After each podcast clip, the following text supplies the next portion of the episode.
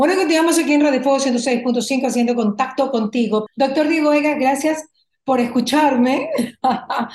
Hola Mariela, te gusto. Mi doctor, desde Quito le mando un beso a Quito. ¿Cómo está Quito? ¿Llueve? ¿Está con sol? ¿Cómo está hoy día la capital? Tremendamente lluvioso en este momento, están cayendo truenos a punto de un diluvio. No, en serio. Sí, Pues están, están, están en época de, están en época de, de, de lluvias. En este punto en el Ecuador ya no se sabe cuándo es época de lluvias y cuándo no. Se sabe que Quito en eso se caracteriza mucho por ser cambiante. Ya, ¿Sí? claro. ¿Y los volcanes están tranquilos alrededor de Quito o cómo están? La semana pasada lo vimos al Cotopaxi humeando. Es Sí. espectacular verlo así, es muy apasionante, pero también da un poco de terror por ahí. Wow, claro, claro. Muy bien. Me encanta ir a Quito y poder disfrutar de la capital de la República. Para mí es, eh, es, es muy bonito. Pero bueno, doctor Diego Egas está con nosotros, él es cardiólogo y pues eh, es bravísimo también, ¿ah? Porque él- todas las veces que lo he entrevistado, él siempre, no, que la gente no se ejercicia, no, que la gente no se cuida. Como él se cuida, claro que hay unos, unos cardiólogos son unos gordos que uno dice, y este man, o sea, da cátedra y no se cuida él. Pero a mí me gusta que usted, eh, digamos que eh, practica lo que predica, y eso es sí. importante, ¿no? Intentamos predicar con el ejemplo. ¿Qué mejor Claro, que enseñarle a un paciente que se puede ser saludable, efectivamente, comiendo bien, haciendo ejercicio? Porque yo comparto claro. con usted, ir y ver a, a nuestro ejemplo a seguir o quien nos está aconsejando que no hace nada de lo que dice, pues no, no es nada agradable, creería yo. No, no hay duda, no hay duda. A pocos le perdonamos eso, pero si hay Pero no soy bravo, Mariana, no soy tan ¿Qué? bravo así, no No, no, no. bravo. Digamos que es, es tajante en sus apreciaciones y eso me gusta. O sea, si no lo fuera, imagínese. Como decía un doctor, un doctor al que yo quiero mucho, decía, a mí no me gustan esos doctores que son permisivos, porque cuando son muy permisivos, el paciente no aprende, el paciente no tiene la intención de curarse ni de sanarse para siempre y tampoco de cuidarse. Entonces vamos a hablar también de las, me quería decir, doctor, sí que, Sí, justamente, nosotros creemos fielmente que el papel del médico no es cuidar de la salud. El papel del médico, el principal papel del médico es de ser orientador, ser exacto. educador, porque quien cuida de su salud, quien decide si hacer ejercicio o no, si tomar medicación o no, si comer saludable o no, es el paciente. Así es, de- Entonces, lo que usted acaba de decir, cuando a uno no le cae bien el profesor, no le va bien en la materia. Si uno aprende con un médico que tiene empatía, seguramente va bien. Entonces podemos tener mejor alcance. Pero que le hagan caso al médico, pues también. O sea, que no hagan, salgan del consultorio y hagan lo que les dé la gana, pues, ¿no? Ah, la ciencia es la base, pero también cómo comunicar, ¿no? Y parte de cómo comunicar es predicar con el ejemplo. Sea cardiólogo, de consejos, de ejercicio, pero también sea deportista a la vez. Claro que sí. Ahora, nuevas tecnologías, doctor, para el, para el mundo cardiológico, eso es importante para todas las pacientes que, que usted sabe que de todas maneras no solamente el hecho del, del estilo de vida, sino que hay pacientes que ya vienen con problemas cardíacos Así es, una cosa es la de medicina fábrica. preventiva, sí, una cosa es la medicina preventiva, el poder nosotros evitar que llegue la enfermedad haciendo estilo de vida saludable, pero otra cosa es una vez que ya estamos en riesgo, que ya tenemos la enfermedad, uno, saberlo detectar correctamente y dos, saberla tratar. Muchos de los tratamientos ya se van más allá de solo las pastillitas, la medicación que tanto ha avanzado en los últimos años, y hay tratamientos y hay diagnósticos muy minuciosos. Fíjese que hemos llegado al punto inclusive de hablar de terapéuticas con células madre, terapéuticas con microdispositivos. Antes, para abrir un vaso sanguíneo que estaba infartando, habría que abrirle literalmente el pecho a un paciente. Hoy por hoy uno puede entrar al vaso sanguíneo milimétrico y colocar dentro una mallita que se llama stent y le evita el infarto o le trata el infarto. Asimismo, hay tecnologías tremendamente avanzadas. Estamos en tiempos mundialistas que todo el mundo está ahí en tensión y viendo el, el partido de fútbol está infartando. Ahora, Eso haciendo las cosas a tiempo. Hay gente que se puede hasta infartar Sí, viendo el claro. partido. Ya, ¿Sabes lo curioso? Yo tengo esa experiencia. Yo me formé en Brasil y en Brasil es el, quizá el país más futbolístico del mundo entero. En claro. el Mundial de Brasil, allá justamente, creo que era 2014, si no me equivoco, en ese Mundial, en la final, Brasil jugaba y nosotros estábamos justo eh, de llamada, estábamos ahí en el hospital haciendo turno. Todo estaba vacío, no había pacientes infartados, todos estaban viendo el fútbol. Empezaron a ganarle a Brasil y literalmente fueron lloviendo los pacientes uno por uno infartados. No, Pasamos de no tener pacientes a tener un río de pacientes allí. Sí, lo emocional tiene mucho que ver en pacientes que ya están predispuestos, que tienen la enfermedad establecida, que no se diagnosticó a tiempo correctamente, terminan en un infarto. Wow, me, lo importante que es el chequeo, ¿no? Ahora, eh, pues estas nuevas tecnologías llegaron a Europa hace tiempo, tengo entendido que en Europa el tema del STEM lo están manejando con estos microdispositivos ya hace algún tiempo, ¿no? ¿Ya se lo puede hacer también acá en Ecuador? ¿Sabe lo curioso es que siempre tenemos que esa idea de la medicina de primera línea siempre estuvo en Europa, en Estados Unidos, en los países del primer mundo y luego llega acá a los países en vías de desarrollo. Hoy por hoy la globalización nos lleva a saber que lo que se está haciendo en Europa se está haciendo aquí. Lo que se hizo en Europa, acá también se hace al mismo tiempo. Efectivamente, a eso hemos llegado. Tan curioso es que los stents farmacológicos, el primer stent farmacológico que se implantó del mundo entero fue en Brasil, justamente.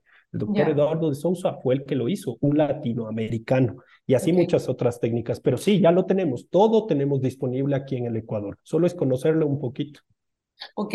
¿Qué otro tipo, qué otro tipo de tecnologías, aparte del stent, colocado de una manera tan, digamos, tan, ¿cómo lo puedo? Tan elegante, de una manera tan sencilla, de una manera realmente no agresiva, tampoco agresiva. Bueno, podemos estar en esta misma área dentro de lo estructural de corazón. En el pasado, si yo tenía tabiques defectuosos, o sea, con orificios, tenía igual que abrir el pecho y poner ahí un parche con un cirujano. Hoy por hoy se puede resolver con unos pequeños dispositivos Amplatzer, eh, dispositivos de cierre de septos, dispositivos de coils, que básicamente lo que cierran es el orificio desde dentro.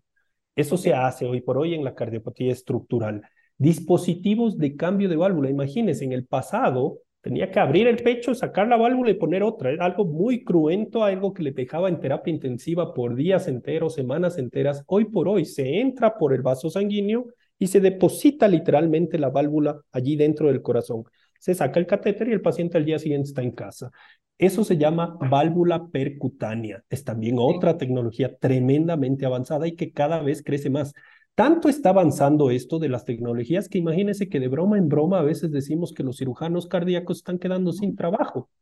si usted me pregunta, quiere operarse una, una válvula, cambiársela por dentro del vaso con una sola punción en la ingle o quiere que le abran el tórax, la mayoría de nosotros vamos a responder que sea por dentro del vaso y eso cada vez está creciendo. Entonces es, yo no diría el futuro, tal vez ya estamos viendo el presente. Eso con respecto a lo estructural. Fíjese que tanto ha avanzado el área de la arritmia que hoy por hoy tenemos dispositivos diagnósticos y terapéuticos también, todo mínimamente invasivo, todo por dentro de los vasos. ¿Qué significa esto de mínimamente invasivo?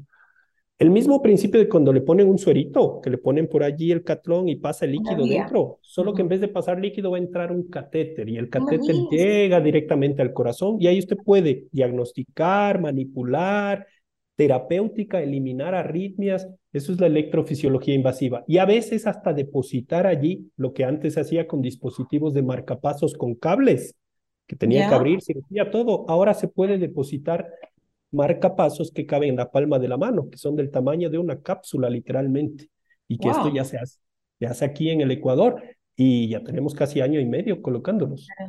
¿Y estos procedimientos, doctor, son con el paciente sedado o con el paciente despierto? Ah, excelente pregunta. Depende del procedimiento. La grande mayoría está ganando tanto campo y tanta seguridad en la práctica de los médicos que se hacen con pacientes solo sedados. La grande mayoría. Hay algunos muy complejos, siempre va a depender del estado del paciente. Al inicio, cuando los centros están empezando, se recomienda que sea con paciente dormido para que no se esté moviendo, no esté inquieto y las cosas se hagan con calma. Pero conforme avanza en la curva de aprendizaje, llamamos nosotros, quiere decir el número de procedimientos que han hecho en cierto centro, pues se sienten tan seguros que los tiempos se acortan de piel a piel hasta hacer el procedimiento y se hace con paciente despierto. Wow, con pacientes, pero eh, la sensación es horrible, pues doctor. O sea, uno no quiere ver, se puede mover, te puedes asustar. El problema, el síndrome del mandil blanco, pues, ¿no? Sí, claro, el paciente va a estar un poco... da miedo, ¿no? Estar despierto no quiere decir estar 100% consciente. Siempre podemos tener un anestesiólogo al lado que inyecta un poquito de medicación a la vena y el paciente literalmente cae en un sueño profundo, pero no necesariamente está con anestesia general, intubado y demás. Entonces eso se llama sedación. Sedación endovenosa, a veces sedación volátil, que el paciente solo está dormido y como son procedimientos tan cortos, se hace rápido. Fíjese la diferencia, para que se entienda un poco la diferencia del avance de la tecnología. El implantar un marcapaso en el pasado tenía que hacerse primero con una incisión, era quirúrgico, se abría sangre, etcétera. Hoy por hoy se inyecta por dentro del vaso. El tiempo de implante de un marcapaso convencional de doble cámara era hora y media, dos horas. Hoy por hoy, un marcapaso de chip, estos que les dije, que se llaman Micra, la tecnología se demora de piel a piel 15 minutos en el implante, hasta que el paciente ya esté durmiendo y ya se acabó el procedimiento. Entonces, sí, se ha avanzado a la par del avance de la ciencia, avanza la tecnología y nosotros mismos, los médicos, quedamos impresionados de todo lo que ha venido. Claro. ¿Y de dónde vienen la mayoría de, digamos, descubrimientos en relación a, al corazón? ¿De qué país? Bueno, el mundo entero investiga. De hecho, en el Ecuador, esto es bueno que se sepa, se está haciendo investigaciones únicas en el mundo con respecto a crioablaciones, con respecto a marcapasos, ablaciones de fibrilación. Hay investigaciones en cada país, pero la tecnología se centra muchas veces a lo que es Estados Unidos y Europa Central a países como Alemania, países como Holanda, países como Suecia, países como Estados Unidos, tienen la batuta en esto, porque tienen un aparataje tremendo de investigadores y técnicos que desarrollan las tecnologías. Tal vez en eso... Que les ponen dinero pues, para que les desarrollen, porque sin dinero... ¿Usted qué cree? Estas cosas salen, pero con un precio de inversión tremendo. Claro, a veces nosotros nos quejamos, ah, porque sale muy caro. Claro, pero vea toda la ciencia que tiene por detrás. Todo y ponerse esa cosita, poner esa cosita, ¿cuánto puede costar para un paciente ecuatoriano? Uh, sí está carito, en torno a unos 20 mil dólares. 20 mil dólares. Sí, así es. Pero por ahora, esperamos que esto vaya bajando. Claro, porque recién ha salido. ¿Y, ¿Y cuánto tiempo, o sea, ya te da de vida lo que el cuerpo aguante, pues, ¿no? Capaz que te mueres de otra cosa. El marcapaso puede dar retorno a la vida, sí, en casos extremos en los cuales haya bloqueos muy avanzados de corazón, pero también puede dar calidad de vida. Hay una enorme diferencia en eso. Un paciente que viene desmayando todos los días, por ejemplo, por una enfermedad que podría no ser mortal, pero que da una discapacidad tremenda, como el hecho de no poder salir a caminar tranquilo, estarse desmayando, pues cambia el concepto, es solo dar calidad de vida. Eso es, por ejemplo, lo que se respecta a enfermedad del nódulo sinusal. No es una enfermedad que mata, pero es una enfermedad que le tiene al paciente tan mareado, con frecuencias tan bajas, que lo único que le resuelve es poner un marcapaso. Entonces, sí, a veces nosotros vemos esto de la tecnología con un costo elevado, pero si nosotros vemos cuánto me disminuye en términos de hospitalización futura, de tener que estar tomando remedio y remedio, de todo lo que conlleva que un adulto mayor se caiga, se fracture, tenga un hematoma, se le opere, o sea, realmente son ahorros estas tecnologías llegan a ser un ahorro vistos a largo plazo. ¿Y adulto mayor hasta qué edad usted le pondría ese tipo de dispositivos?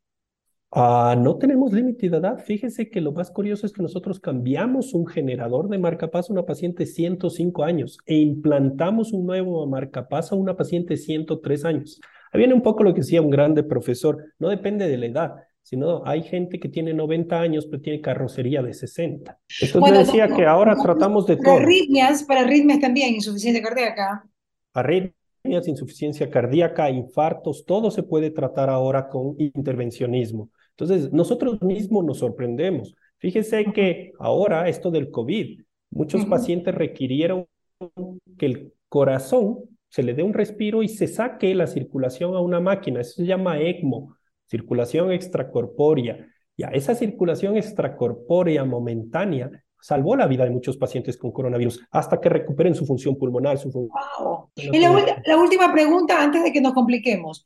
Mercy Contreras, de estos doctor, ¿estos procedimientos se pueden hacer en una, un paciente, en una paciente con infarto al miocardio?